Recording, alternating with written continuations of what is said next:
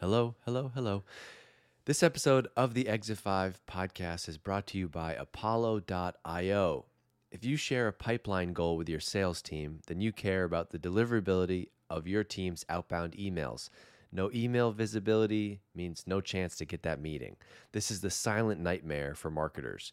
We often don't even know that this is happening. The most common cause of it, it's actually an easy one to fix. You're not using the right tool. That's why hundreds of marketers at companies like Mutiny are switching to Apollo.io. Apollo has every tool you need to power your entire outbound and inbound motions. Yep, that's right. I said inbound emails too. You can ask their team about what that is. Marketers using Apollo have seen outbound email deliverability jump from 62% to 98% after making the switch. 98%, that means more replies, more meetings, and of course, more pipeline. Want to see what type of results you can get with Apollo? Head over to apollo.io slash E5, apollo.io slash E5. If you go there right now, their team will set you up with a free account for you. And as a thank you for your time, check this out. You're going to get a free annual membership to Exit 5. That's valued at $275 just for checking them out. And the tool is free. If you're not already a member, this is a great opportunity. And if you are and you want to learn more, go to apollo.io slash E5. This episode of the Exit 5 podcast is sponsored by Demandwell. A winning SEO strategy for your website means consistent traffic from qualified visitors. Your digital content can work overtime for you, but only if you know how to build topical authority to search engines like Google. It's not enough to just follow your gut. You need intentionality for your digital strategy and a system to make it easy for your business. Demandwell makes SEO simple by automating the strategy and execution your team needs to hit its search goals. Software built by SEO pros and powered by AI to make growth achievable. As an Exit 5 listener, here's some help with your SEO. You can get a free keyword feasibility assessment from Demandwell. They'll show you how the top queries and clusters to target for your audience today, what those look like, and how to tailor your SEO workflow for your success. You can schedule your free report right now at demandwell.com slash keywords. That's demandwell.com slash keywords and get yourself some SEO help because you don't have to do this whole SEO thing alone. One, two, three, four. Exit.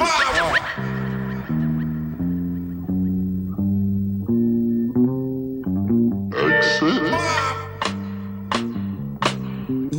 Exit. All right, so we're live. I just hit record. I asked April offline about how she works with companies, and it's super interesting. And she does positioning with companies in a week. And I love that because don't you feel like if left to their own devices, companies would take three months and you're just proving that this, we can do this, guys, we can do this in five days. Dude, most of the time, people that come to me have been wrestling with this stuff for months. Like it's been months of effort. And usually what I get is the CEO coming to me and they're like, April, we've been pulling our hair out on this thing for six months. Please help us.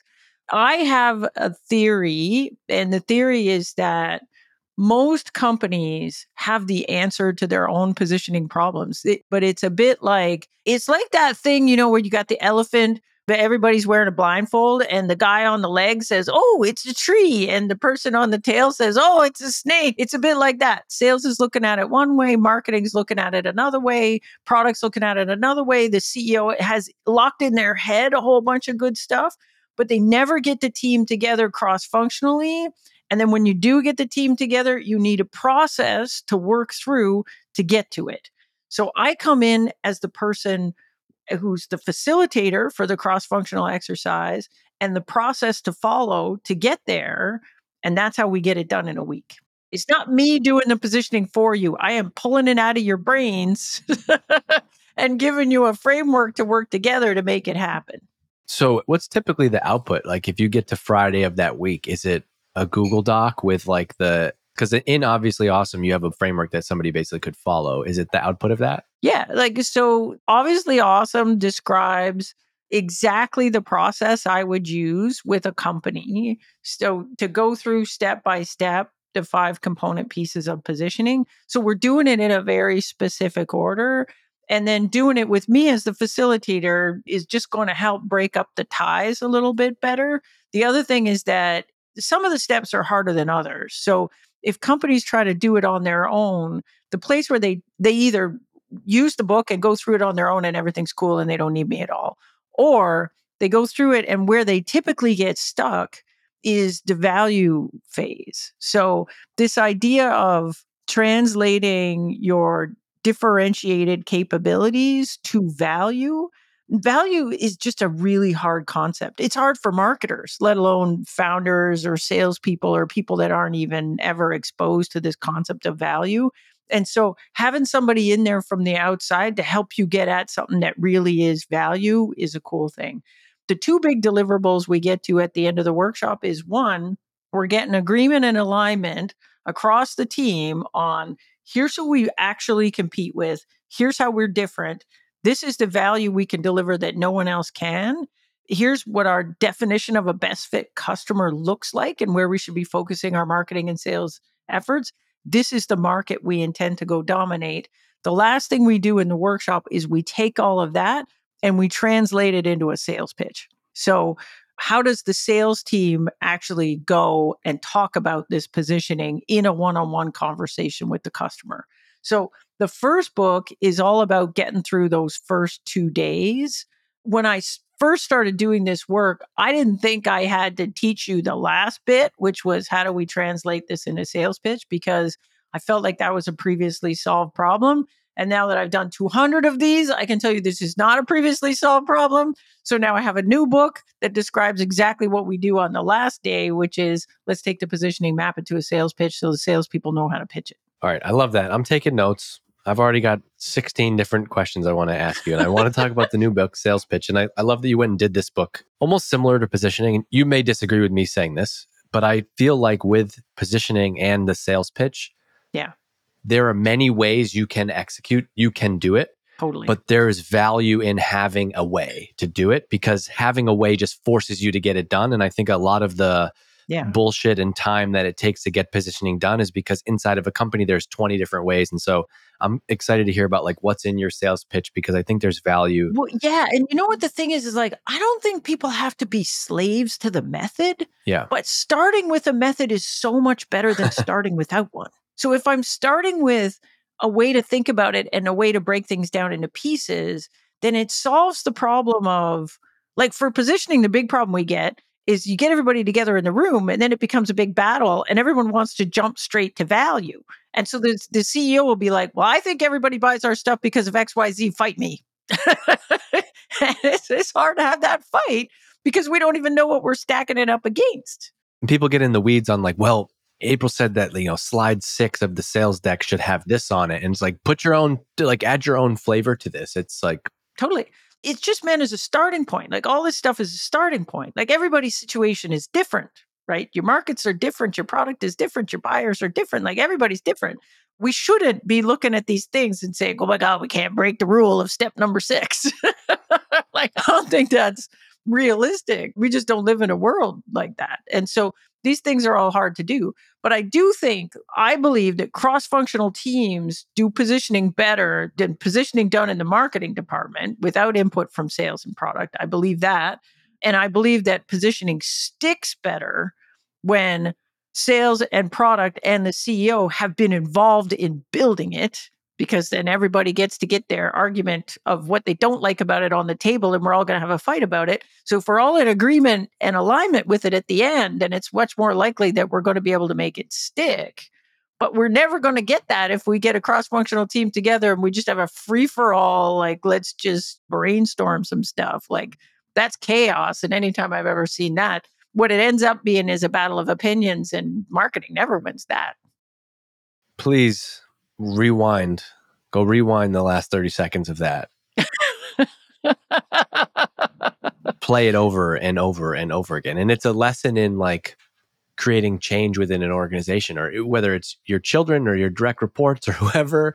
If you create a plan and you tell them, go and do this plan, maybe that's going to work. But if you bring them in and say, hey, we want to do this thing together, let's get all of your opinions it's going to be executed better. And I love what you said, which is for me where I've seen the positioning exercise fall down the most is how can you do this without product? How can we effectively position the company if we don't know the roadmap, if we don't know where we're going, if we don't know what's happening? And I do see so often it's marketing in a vacuum. and then product doesn't agree or then they feel threatened because then the, the company positioning is not in line with what the company can actually deliver from a roadmap standpoint. Yeah, yeah. Same thing goes with sales, right? So when we talk about competition, if I go to product and I say, who do we compete with? They got a list. I guarantee you, they got a list that's 200 companies long. Like, like here's a week. I Googled it, right? I Googled it. I know everybody who could possibly compete with us for the next 10 years. Here they all are. But if you go to sales and say, who do we compete with? Sales will say Oracle. And then you'll say, hey, do you ever see any of these, you know, the ones over here? And sales will be like, okay, maybe that one, but like the rest of them, no. And so in product, I'm worried about the roadmap. So I am worried about who might pop up a year from now or two years from now because I'm building a roadmap out to the future. But for positioning, I don't have to position against a ghost. Like if they never show up on the short list, why do I have to position against them? Customers don't know about them. I don't have to position against them. Now, over in sales land, sales knows who ends up on the short list, but they never count status quo as competition. They'll say, oh, we lost a no decision because sales doesn't hear no. They're like, we'll get them. It's just next year. right? So the advantage again of having a process is we can make sure that we're thinking about both. So who ends up on the short list? What's the status quo in the account? That's actually who we have to position against. So then, you know, once we get a stick in the ground, can everybody agree on that? Okay, good. Now I got a stick in the ground. This is what I got to beat in order to win a deal. And that's just kind of the facts. and then if we build from there, now we're building on something. Then we can say, well, what do we got that they don't have? Capabilities wise, like feature function of the product, but also capabilities of the company. And we can list that. And again, that's kind of fact. And who knows that better than anyone else? Product. Product sitting in the room. They eat, sleep, and breathe this. They understand capabilities. Then we're going to map capabilities to value. I like what you said about positioning against the ghost. I feel like it's something I've come up with a lot where I'll give you a good example. I used to work at a company called Drift, and Drift, the biggest competitor was, well, if you ask product, it would be probably 20 different technologies. But exactly. if you, the, if you ask exactly. the sales team, it was one company, it was Intercom. Right. And we did a good job. But if from a distraction standpoint, it's like we needed 15 different product marketing assets to position against all these different things. It's like, well, the 80 20, it's like 80% of the deals, it's going to be either Drift or Intercom. Let's nail the Intercom story and make the website the, that's the leading message. And then you can handle the more nuanced messages like on a one-off basis, right? Exactly. There's different competitors depending on the time frame and what we're actually talking about. But if we have a company that should compete with us, they look like they're going to compete with us. They've raised all kinds of money. Oh my gosh, it's so scary, but they never end up on a customer short list. I don't have to worry about them. When and if they do start ending on a cu- up on a customer short list and we lose a deal or two to them, well, then we can go back, re-examine the positioning, and we'll adjust for that later. All right. I got two things I want to get to before we, and I have the word sales pitch and 200 circled on my list because we're going to get to those lessons. But okay. The audience of this podcast is B2B marketers, and majority of them are in B2B SaaS. And when it comes to positioning, I don't know if you know this or not, but there's kind of three terms that people use interchangeably today. And I, I want to hear your perspective on them. Are they different? Are they the same? Are people using them interchangeably? There is positioning, there is strategic narrative, okay. and there is category creation. Okay. And all the founders that I hear or people that I see inside the community, they kind of ask about the three of those things kind of jammed as one. Right. So here's how I look at it. Positioning defines how your product is the best in the world at providing some value that a well defined set of customers cares a lot about. So, in my mind, there are different ways you can do positioning, different styles of positioning, depending on the nature of your product and the market. Category creation, in my mind, is a style of positioning, but it's positioning. It's the same. like, I don't, I don't see any. And so, if you look at the companies that I work with, about one in 10 of them, we are doing category creation because the last component of positioning is what is the market you intend to win? That's the category. But the category isn't the only thing. Like you have to understand your differentiated value. You have to understand your target customers, which I assume you do when you're doing category creation, anybody's way of doing it. So the way I look at it is you can either position yourself in an existing category or you can create a new category. in some cases, you want to position yourself in an existing category. In some cases, the existing category just doesn't fit because your thing is so new and so innovative and so different. It would be underselling it to position it in an existing category. So you're going to have to make a new one to contain your new idea and your new thing. So those two things, in my mind, category creation is just a form of positioning. And it's generally, so for example, I, I did this last year because people kept asking me this question. So I went and looked at every company that had gone public on the NASDAQ for the previous 10 years. And I went down the list and I looked at how many of those were positioned in an existing category versus creating a new category at the time they went public. So figure about 100 million revenue plus or minus depending on the company. And so when I did that, about 92% were positioning in an existing category and the other 8% had created a new category and were positioned in there. So do both styles work? They absolutely do. I think category creation, my experience with it is it's actually really works well when you're dominating the category. You've come into a category, you've got to a spot where you're dominating that category. And now what you're doing is extending the boundaries of the category to make the addressable market bigger. So most of the companies where people talk about like Salesforce, for example, was not doing category creation at the beginning. Most of the companies that people talk about that as category creators, they weren't at the beginning but then they lived they survived to dominate the category they're in and then later they puffed out the thing a lot of the success story companies that we know in silicon valley became successful by absolutely decimating people that were attempting to create category so, for example, Google and search, we're using Google and not Ask Jeeves. Ask Jeeves was out way before Ask Jeeves created the search market and then Google decimated them. Research in Motion created the smartphone market and then Apple decimated them. MySpace created the arguably the space that Facebook then came in and decimated them. So there's risk to category creation, but sometimes you have no choice.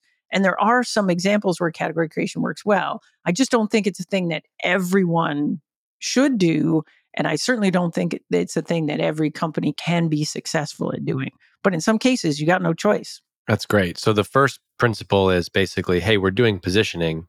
There's different paths, there's different flavors that you can choose to go and define your position. Like, I think what people need to think about is what is the job of a market category? The job of a market category is to take a prospect that doesn't know too much about your stuff and kind of point them at your value. That's all it does. It doesn't replace the sales pitch. It doesn't replace your value propositions. It doesn't replace your messaging. It's just a starting point. So if there's an existing category and a, a subsegment of that category that you could easily dominate, then it's way easier to start with something that a customer already knows. This is why most startups position in that way. But sometimes that category just doesn't, and it, no existing category serves to actually point the prospect in the direction of your value. So if it doesn't, then you're going to have to make something up. And again, about 10% of the time in the companies I work with, we're in that situation that we're into category creation.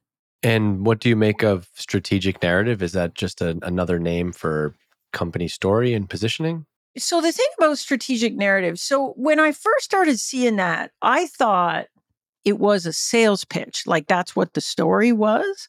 But then I started working with clients that had attempted to use it for a sales pitch and it didn't work for a sales pitch. And so here's what I think there's an assumption behind strategic narrative that we need one story to rule them all.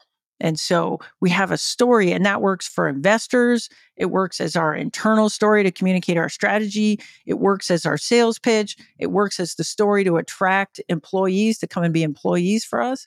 I've never seen a company where that works. Like in every company I've worked at where we've raised money, the story we were telling to the investors was very different from the story that we were telling on the front line in sales because you know the investors are worried about what are you going to be in 10 years and what's your all singing all dancing thing. It's a very visionary pitch about the future. Customers in general they're not paying you today's dollars for tomorrow's promises. They want to know why pick you over the other guys right now? So the structure I've seen on the strategic narrative is missing some kind of key stuff. Like it doesn't have a concept of differentiated value, which I think I don't understand how I do anything without that. I certainly can't do sales without that. It feels a little more like an investor pitch to me. This idea that we have a vision, there's a big change in the world, and the only comparison we're doing is old way, new way. And that I think works in an investor pitch where the investors are making a bet on big upheavals in the market and there's old things and there's new things. And it's going to wipe everybody out. But in a sales pitch, there are often multiple new ways. So you're not the only new way, there's other multiple new ways. And we can't necessarily sell against status quo by saying they're old and bad. Like if I'm in the CRM space, I can't just say, well, don't pick Salesforce, they're old and shitty. Well, what are you talking about? they're actually the market leader in this, right? Like, yeah, no, that's an interesting distinction because I think you often sell the old way, new way, and you show them the vision to get them excited about where you're going. But the right. thing that you've highlighted here, which is it still doesn't, at the end of the day, in, in a sales context, they're going to say that that's awesome. I'm so happy for you that you're going, that you're building this amazingly huge vision. But like, how are you different than the three other products that are on my shopping list right now? And I'm looking right now. So there's a bunch of data around this that I think is really important. So if you read uh, Matthew Dixon's new book, it's called The Jolt Effect. It's amazing. Anybody who's doing sales stuff should look at it. But basically, they analyzed two and a half million sales calls and looked at what works and doesn't work in a sales pitch. So one of the key insights from that data is that 40 to 60% of B2B purchase processes end in no decision. That's a lot. And if you scratch down at that, in the majority of cases, that doesn't mean that the customer voted for the status quo. It meant they couldn't figure out how to confidently make a decision that they weren't going to get in trouble for. And because they couldn't figure it out, they just kicked the can down the road and said, no decision, we're going to do something later. Now, if you look at that, getting too far out over your skis on vision is giving those customers a very good reason to delay making a purchase. Like, I love it. That all sounds great. That's amazing. That vision. Call me next year and we'll see whether or not it's working out like you thought it was working out. Because right now that sounds kind of unproven, risky. I'm not so sure. So that's one thing.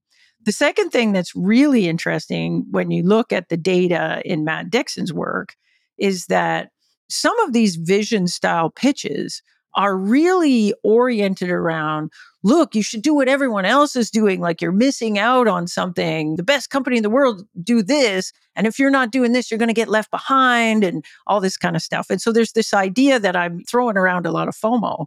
What Matt Dixon's research shows is that introducing FOMO into an account that is already indecisive, which by the way, we're losing half our deals because of that, actually decreases the likelihood that you will close a deal by a significant percent. Why do you think that is? The idea, again, is the customer is indecisive. So they're already a bit worried, like, I might not be making the right decision here. I don't know how to make a decision. This feels like a big decision. And if the future doesn't play out the way you're saying, then I might get in trouble for making this decision. So again, let's just kick it down for a year. We'll just delay it and see does this play out the way you said it was going to play out or not? Because it feels risky. Especially if you're a startup or a challenger brand or one of a handful of companies in the space, it's always going to be easier to just be like, ah, let's just buy Salesforce. No one's going to get fired for making that decision, right? Exactly. This is why the incumbent has so much leverage. It's no one's going to get fired for making that. It's very safe if something goes wrong, you can just point around and say, look, you know, everybody else was buying them. Like, it's not me. You don't have to stick your neck out to make that decision. What if you just said, we're the cheaper version? I mean, you know, good work. we're like that, but half the cost. Yeah, we're, we're racing to the bottom. I actually worked at a company that that was exactly our positioning. So we were selling against the market leader, and we were like, we're like them, but cheaper. And let me tell you, that is a bad place to be. and it's not good. While we're on this topic, let's talk about differentiation. I just I would love to hear how you walk a company through the ways you can differentiate. And I'll give you an anecdote. So I did a bit of consulting at one point with a company that was in a very very crowded market and there was 10 different platforms and they all kind of did the same thing and they were like come on help us find our differentiator and i I really struggled with them because I was like, I don't know, there there needs to be some type of like product innovation. There needs to be something here. You're just kind of like the same as everyone else, but your thing is more expensive. Like, how do you? Hey, it's Dave. This episode of the Exit 5 podcast is brought to you by Apollo.io. If you share a pipeline goal with your sales team, then you care about the deliverability rate of your team's outbound emails. No email visibility means no meetings. This becomes the silent nightmare for us marketers. You often don't even know that this is happening. And the most common cause of it, it's actually an easy one to fix. You're not using the right tool. That's why hundreds of marketers at companies like Mutiny are switching to Apollo.io. Apollo has every tool you need to power your entire outbound and inbound motions. Yep, that's right. I said inbound emails too. You can ask their team about it. Marketers using Apollo have seen outbound email deliverability jump from 62% to 98% after making the switch. 98%, that means more replies, more meetings, and of course, more booked pipeline. Want to see what type of results you can get? Head over to apollo.io slash E5, apollo.io slash E5 right now and book a meeting with their team to get set up. And as a thank you for your time, they will give you a free annual Exit 5 membership for booking a meeting that's valued at $275. Go check them out, apollo.io slash E5. Tackle that. Like, even in the companies you work with, I'm sure people don't just hire you for you to tell them, like, yeah, build more features. So, like, what do you, yeah, definitely, definitely not. what do you do? Well, so here's the first thing. If the company is in market, so let's say they're in market right now, they're not some like idea on a napkin, they're in market and they're selling. So they've got reasonable traction. They don't just have like two customers, they're doing a million revenue, 2 million revenue, 10 million revenue. What that means is every single day, customers look at them in the middle of this soup of all the competitors and pick them. So they're picking you for a reason. So there's your breadcrumb. I've literally had companies come to me that are doing 20 million a year, reasonable growth on that 20 million. And I've had like the head of sales say, I don't know how it's different, man. I don't know. And what that means is customers are doing a calculation, you just don't know what it is. And so if you're in market, customers are happy, your churn's not terrible, there's some growth in there, there's something there. It's just maybe you don't know what it is. Now, often the features driving that differentiated value look small or sometimes it's not features at all. So sometimes it's something like everybody kind of looks the same, but you're the only one with professional services. And we're really worried about the rollout on this thing. So we picked you. Or everybody looks the same, but your pricing model was different. Not that you were cheaper, but the way you did pricing actually works for us better. Sometimes what you have are these small features, but in the right context, it matters a lot. So I'll give you an example. I worked at um, just ages ago. I worked at IBM. So if you're listening and you're from IBM, this was a long time ago. So don't call me up and tell me this is wrong. This is my situation back then. But we're selling a database. And at that point, databases are totally mature. They're all the same. They're literally all the same. There's no difference between my database and Oracle's database. Performance is the same. Scalability is the same. Security is the same. It's the same. Now, the big difference was we had a different point of view about how a database should live in the ecosystem of IT stuff. So we're very into open systems and open standards. So we had better APIs and the database as a whole was much easier to integrate with other things in the ecosystem. You could swap things around the database in and out really easily. And so we supported a bunch of standards that Oracle didn't. We had a bunch of stuff in our API that Oracle didn't. So it was all about this idea of openness. Oracle, on the other hand, want to sell you the whole stack, right? Everything, soup to nuts, the whole stack. So they didn't have all that. You're supposed to buy everything from them. So if you looked at the value of that, we were selling to these very, very, very big accounts, like literally 90 named accounts across the land for billions of revenue. And those accounts cared a lot about innovation and lock in. So they did not want lock in. They wanted to be able to mix and match, swap things out, and bring things in and make that really easy. And so we pitched them on openness equals innovation. And that's why you want to buy from us. Oracle was pitching a level of accounts below us that were a little bit smaller. And those folks cared more about time to value, overall cost of ownership, one throat to choke if something goes bad. And they sold on that. So they beat us in these smaller accounts that really cared about that stuff. We wiped the floor with them in these bigger accounts with this story about openness. If you just sat there and did a feature function checklist between the two of us, it would be a long time before you got down to those three or four little features that actually made us different. Often companies come to me and they're like, we don't have any differentiation. We don't know what it is. But then you bring the sales team in and you're like, so why'd they buy? And the sales team was like, this thing, this thing, this thing. And products like, we don't care about those things. Those are Mickey Mouse little things, you know, but customers do. So if I could tell the story around the value that those differentiators can drive, the value might actually be very big. So if I'm focused on differentiated value, that's the key thing. It doesn't actually matter that much if the features underneath are kind of small or whatever.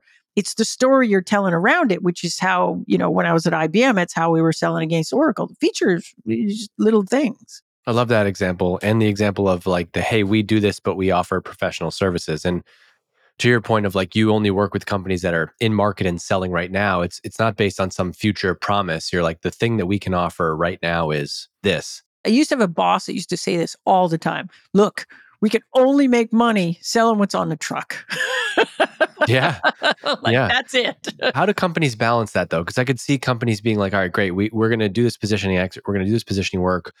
We go through all this and we find that the reason that we're winning deals and this where we're a $20 million SaaS company, the reason we're winning deals is because we're the company that offers professional services, right? Right. But then isn't there like another level of positioning or future story that is going to be the lever that's going to get them from 20 to 40? Like what if they don't believe that Absolutely. Absolutely. Absolutely. Do those things happen in parallel? Is it like So this is my thing that I I have when you know when people talk about strategic narrative is they're trying to tell the story that we're going to be telling in 10 years, but ain't the story we're telling in sales right now.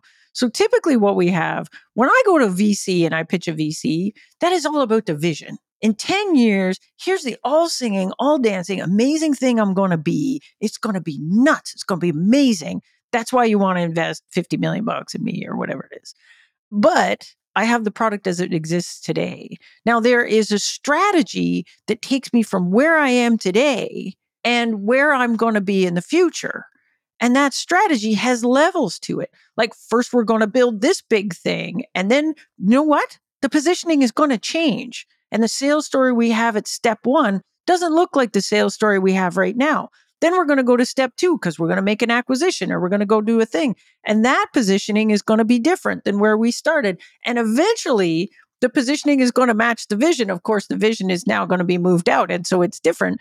But we work on this stuff sometimes with this idea that we're going to carve it in the rocks and it's never going to change, which is bonkers. Of course, it's going to change. Our product is changing. Our competitors are changing. The market landscape is changing. Everything's changing. So we got to have the best possible story to sell the thing we have against the competitors we have and do that right now. But next year, that story might be completely different. And we're going to evolve that thing over time. Like if you look at Salesforce, they are not pitching anything close to the same story now that they were pitching when they first started. It's a completely different story. And it would be weird if you thought, oh, we're going to take this story, I'm going to take the VC pitch, and we're just going to use that story for 10 years. I don't know a single company that's ever done that. So it's almost like the exercise is like twofold. It's like number one, we're going to, whether you bring in April or not, like we need to nail our positioning for the next six months. And that's going to be based off of what's on the truck today, what we can sell today. But action item for the CEO and head of product and others is we need to start thinking about the future version because in about six months to a year, we're going to need to do another iteration on this positioning that's going to get us beyond just being the CRM company that offers professional services. Am I getting that right? Exactly. So I'll give you an example. I worked at a company. We had this enterprise. This is the one where we were like, we're the cheap CRM. It was terrible. We weren't selling anything. It was awful. Uh, so we had a feature that was neat. And not only was it neat, but it, it was unique and the big competitor could not copy us. And so the value that that feature drove was if you were in a highly relationship driven sales situation, this thing would help you generate three or four new opportunities from every opportunity that you had in the pipeline. And so it was fancy. And so it took us a long time to figure out that was the value. At the beginning, we just pitched the feature like, look, we can model a many to many relationship. And then people would say, well, what good is that? And we'd say, you can use it for anything you want because we didn't know the value. But we landed a deal with an investment bank and then we figured out what the value was.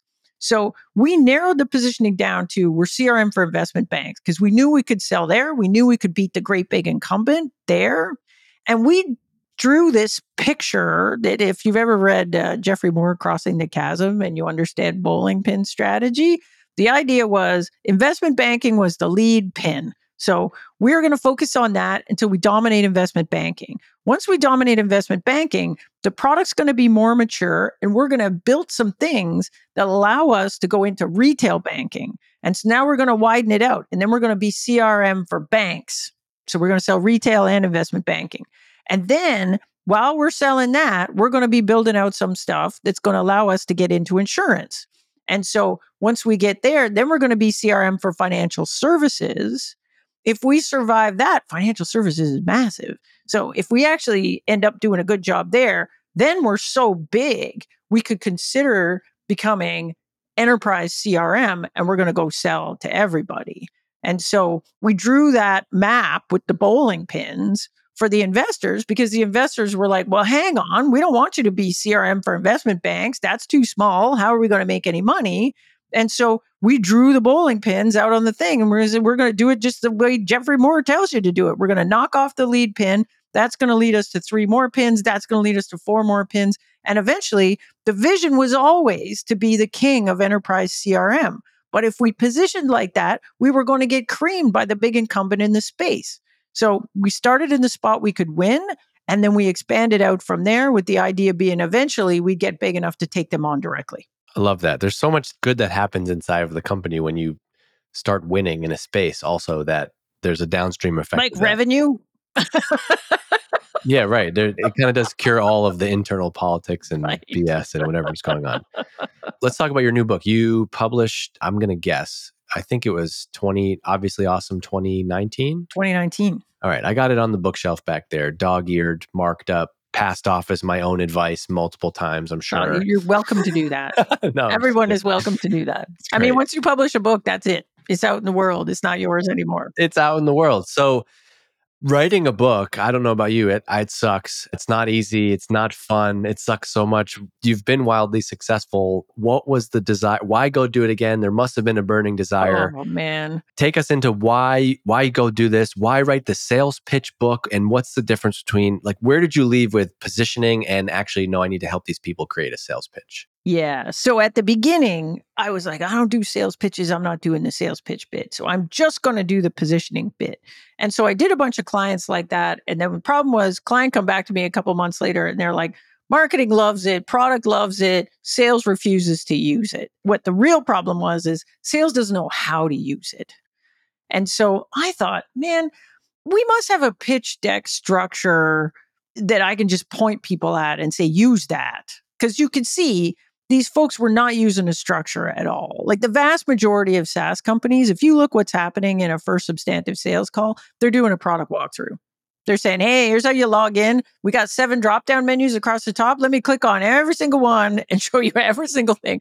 So there's no positioning happening there. Like it's up to the customer to figure out what's differentiating like which of those features do you have that no one else has? If there's features there that the people don't understand it's up to the customer to figure out how that feature translates to value. These product walkthroughs are not answering the question why pick me versus the other people on your shortlist? So we know we can do better than a feature walkthrough pitch and so I thought, you know, there's all this sales training that people take, like, you know, all this stuff, like Sandler sales training and all this stuff. It turns out if you look at all that sales training, nowhere in that sales training does it talk about how to build a pitch. It just assumes that a pitch exists. then I've got this other weird thing. Like if you go inside the organization, nobody really owns the pitch or feels ownership of the pitch. So you go to sales and they're like, well, we don't like using that stuff that marketing gives us because that's stupid. You go to marketing and they're like, ah, sales does their own thing over there. Sometimes we give them stuff. They sometimes they use it. Most of the time they don't. So there's no structure. And so in the absence of structure, what's happening is this kind of click on all the menus product walkthrough thing. So I thought, well, I could just point people to a structure, and a structure did not seem to exist. And so that was frustrating. And I knew if I wanted positioning to survive the jump from marketing to sales, we were going to have to give people an easy way to take the positioning and translate it into a sales pitch. So I started teaching that. Now, where I learned this, so here's the background on this thing. So I was doing crappy product walkthrough pitches in my early product marketing career because I just thought that's how we do it. And then I went to IBM. And when I, the first thing I launched at IBM, my boss showed up and he says, Look, you got to build a pitch in the standard IBM format. And I went, Oh God, that's going to be bad. And it was bad. It was like there was a binder, it was that fat. And there was the 29,000 step process to building the sales pitch. I was like, oh my God, I hate this thing so much. But after I had built a bunch of pitches with it, I started to see there were some genius bits to it. And in particular, I really liked the idea that everything was oriented around differentiated value, like the value we could deliver that no one else could. The pitches were really tuned to that. So, what they wanted was nobody leaves a first call without deeply understanding why pick us over the other guys. The other thing that all these pitches did was it painted a picture of the whole market. And we always had a discussion with the customer about the whole market, like all the other approaches they could take to solving a problem. And in that, we were doing discovery, but we were also teaching the client our point of view on the market, which was unique to us. And so I started using a version of that when I left IBM. I stole the binder. I took it with me to the next company I went to. And me and the VP sales sat down and we re architected the first call sales pitch deck using that, which was really good. And so we got an immediate bang from our buck in that we were closing a lot more deals, things were going great, all that stuff. And so in my kit bag of things that I used when I was a VP marketing at every company after that is I used this sales pitch structure, like redo the positioning, and I would say, okay, we're blowing up the sales pitch and we're going to build it like this. When I went as a consultant, I guess I thought like people would know how to do it, but then it turned out they didn't. So I thought, okay, in my own work that I was doing with clients, we were always doing both things. we do the positioning, and then we would build the sales pitch that maps to the positioning. And that would ensure that the thing could live and survive the jump over to sales. I've done maybe 200 or so clients where I've done this sales pitch structure. And every single time people are like, wow, you know, we've never done sales pitches like that. That's really cool. And so then I thought, you know what? It'd be really great if I could just write the book on it. And then in the same way, people can self serve. Like if you don't want to hire a consultant to help you with your positioning, you can just buy my book and it tells you exactly what I do with clients. This is the same thing for the sales pitch piece of that workshop. Those two books. It's kind of unbelievable. We got this amazing lady here who's literally done 200 of these and she's going to give it to you in a book that probably costs like, you know, 18 bucks or whatever. but people won't do it. Most people aren't going to do it like this is the thing you should be able to do it yourself but some folks will get stuck and the folks that get stuck those are the people that are going to call me and we're going to work on it but the structure should be there to just use it in my opinion so i felt like ah stupid book needs to get written so fine we'll write it write this stupid book. I love it. I think you should have made it i think you should have brought the binder back. I want to see like modern b2b saas companies with binders because of you. Do you want to know what's funny? Is like I stole the binder and I took it with me to this company that I went to, and uh, we re-architected the sales pitch and stuff, and stealing stuff out of the binder. And then uh, fast forward a year and a half, we got acquired by IBM, and so I had to sneak the binder back into the premises. the, you used their own sales pitch to get acquired by the same company. I love that. They're like, "Wow, love this pitch." I'm like, "Something about it seems familiar." They're like, "They, we really love this. It matches how we see the world."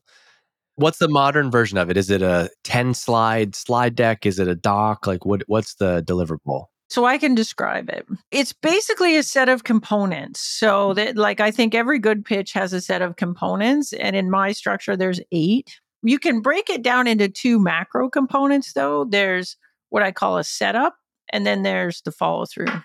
The setup is about the market. It's not about you.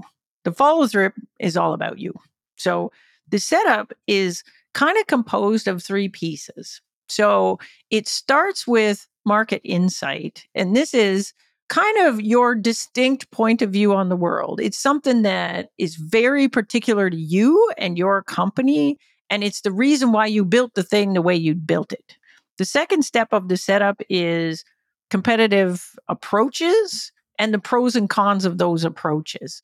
So we'll look at here's the other ways of solving the problems, here's the pluses and minuses with those different ways of solving it.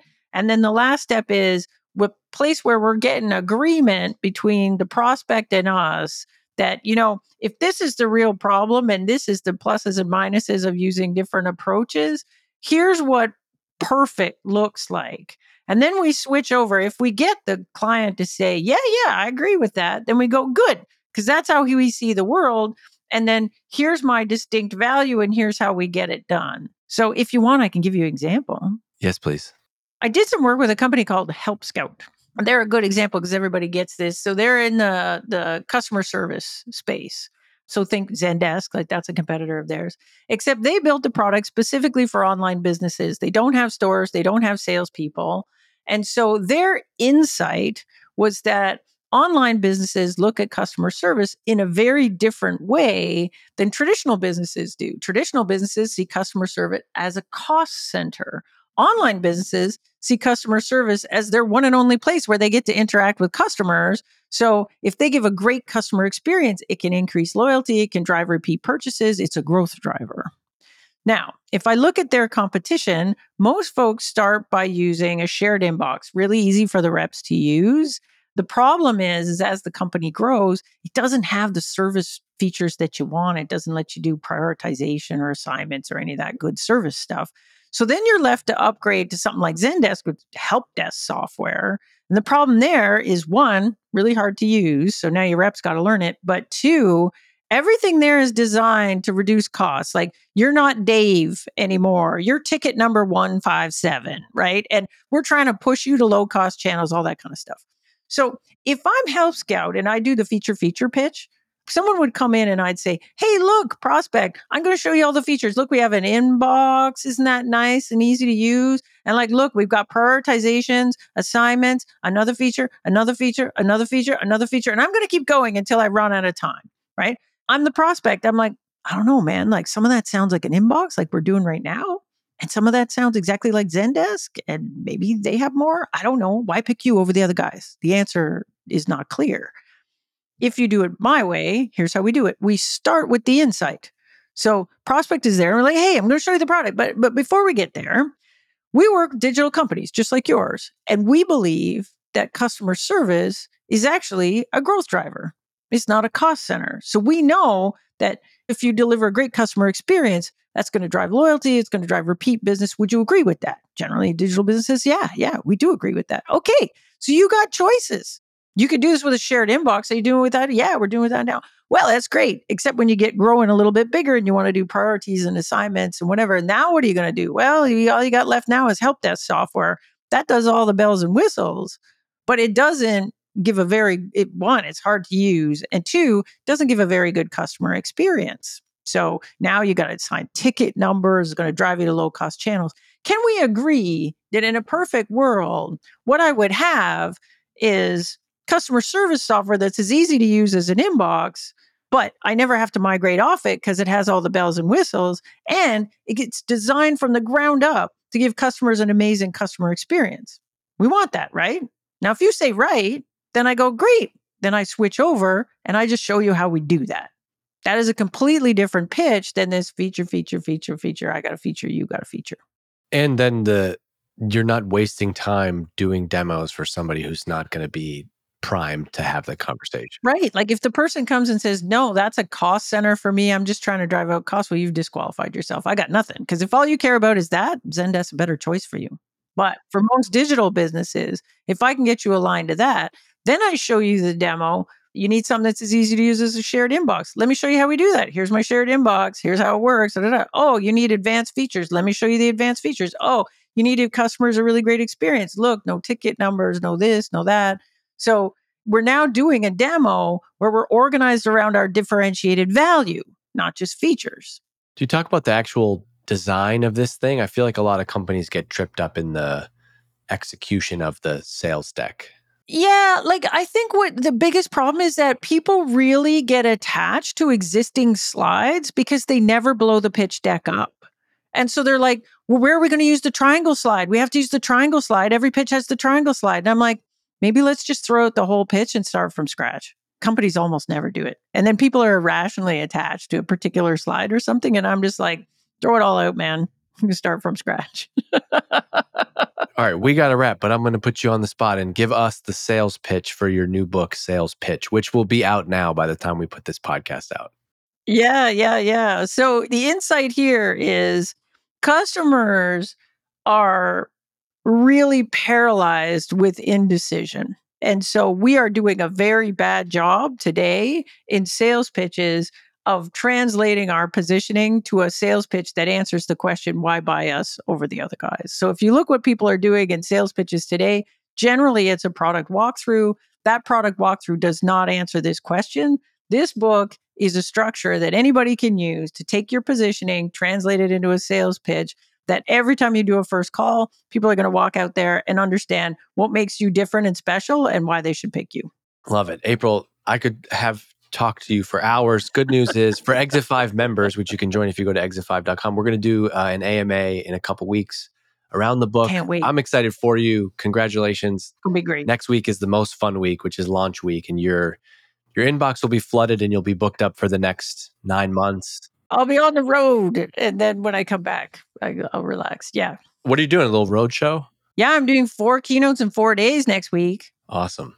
Well, that's great. Congrats with all the book. And we always appreciate your thoughts. I know everybody in the Exit 5 community is big fans of yours, and I'm excited to get this podcast out to them. Thanks.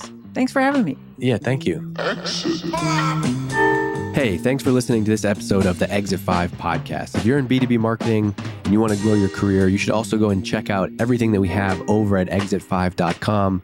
We've got articles, we've got videos, we've got templates. Plus, we have a community, a community of over 4,000 B2B marketing pros. Whether you're deep in your career and want to connect with your peers or just starting up and you want a place to go where you can see what people are talking about, get smarter about B2B marketing in your own time to grow your career and help grow your company, go and check it out. It's exit5.com. You can get on the email list there. You can join the community. There's 4,000 marketers in the community. We have a job board. We're always adding new stuff. It's really becoming the number one place you can go if you want to grow your career and learn more about B2B marketing outside of what you're doing inside of your company every day. So check it out, exit5.com. And I also want to make sure I give a shout out to my friends at Hatch. That's hatch.fm. They produce this podcast. It sounds amazing because of the work that they do. And they work with B2B companies just like yours. They offer unlimited podcast editing and strategy for businesses. You can get unlimited podcast editing and on demand strategy for a low monthly cost. All you got to do is just upload your episode and they take care of the rest. Go and check them out. It's hatch.fm. Hello, hello, hello. This episode of the Exit 5 podcast is brought to you by Apollo.io. If you share a pipeline goal with your sales team, then you care about the deliverability of your team's outbound emails. No email visibility means no chance to get that meeting. This is the silent nightmare for marketers. We often don't even know that this is happening. The most common cause of it, it's actually an easy one to fix. You're not using the right tool. That's why hundreds of marketers at companies like Mutiny are switching to Apollo.io Apollo has every tool you need to power your entire outbound and inbound motions. Yep, that's right. I said inbound emails too. You can ask their team about what that is. Marketers using Apollo have seen outbound email deliverability jump from 62% to 98% after making the switch. 98%, that means more replies, more meetings, and of course, more pipeline. Want to see what type of results you can get with Apollo? Head over to apollo.io slash E5, apollo.io slash E5. If you go there right now, their team will set you up with a free account for you. And as a thank you for your time, check this out. You're going to get a free annual membership to Exit 5. That's valued at $275 just for checking them out. And the tool is free. If you're not already a member, this is a great opportunity. And if you are and you want to learn more, go to apollo.io slash E5.